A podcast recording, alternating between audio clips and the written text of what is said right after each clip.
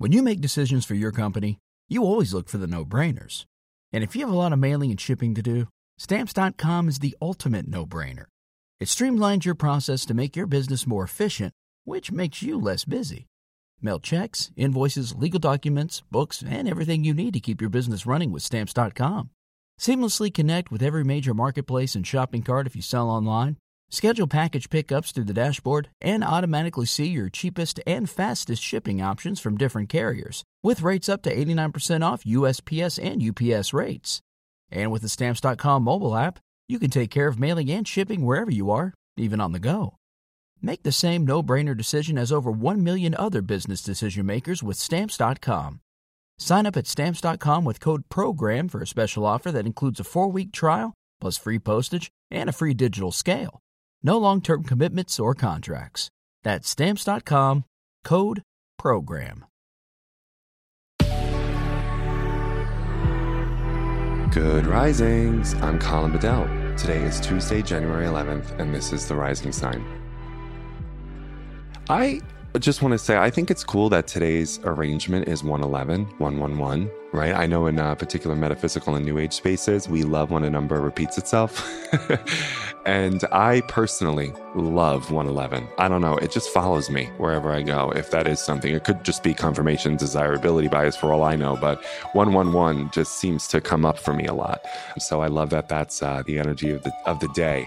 And I want to discuss a transit involving the moon again that might actually help us kind of think about things really differently, which I think we could all use some alternative approaches. So, today the moon is in Taurus and it will be forming a conjunction to Uranus in Taurus. So, that is a moon Uranus conjunction. And like the transit that we spoke about yesterday, this also happens once a month, once every 28 and a half days.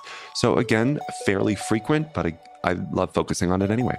And so, what I want us to consider, because if you do believe that this is your new year, which again is a is a debate in some spiritual spaces, I really love that we would be thinking about today's Moon Uranus conjunction in the start of a new year in terms of what willingness and what alternative approaches can I lean on to help me make this year what I want it to be.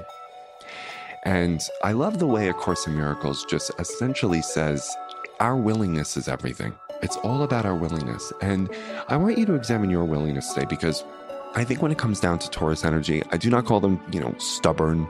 I don't call them tenacious and all that. I believe that they are zodiac signs that really have a lot to do with willingness and a certain sense of commitment, which is, I think, a beautiful thing and also lacking today for many reasons. But today, I just want you to examine, you know, what is your willingness towards learning, experimenting, and applying with alternative possibilities. Uh, back to A Course in Miracles, it talks about how your life begins to change when you consider the possibility that there might be another way. And I want you to think about is there another way towards resolving some personal, financial, relational, and professional circumstances that you're living with? Is there another way? What's the other way? Right?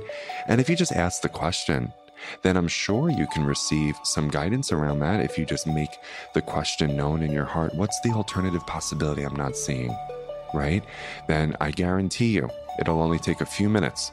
And through some strange happenstance, the universe will reveal to you the way into the other uh, possibility, the alternative possibility. And it could be something as simple as all right, for many real reasons and for many valid reasons, I have been very afraid at making decisions based on fear, worst case scenario, self protection. Again, valid and real. Okay. The alternative possibility, though, would be okay, what about a loving perception? What about not immediately rushing into self protection, but vulnerability and emotional self disclosure? Right? What about not assuming worst case scenario?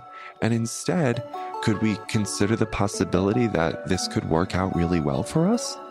Right? If at the very least today, because Taurus is ruled by Venus, no sign has a monopoly on love, but I think Taurus does ask for a loving, gentle perception. And I've seen that from them, from my friends, uh, my family. Uh, my Taurus lovers, God love them. they live with loving perception. I think I've noticed that within them. And so maybe that could be what you do today is what's the most loving perception here? And how can I communicate that really carefully? And how can I accept that as a possibility? So I hope that's something we can think about.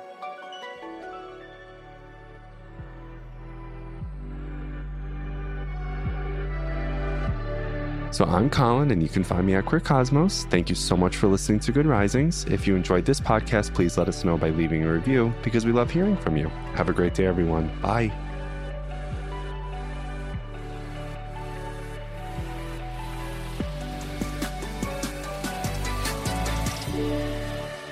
Good Risings is presented by Cavalry Audio.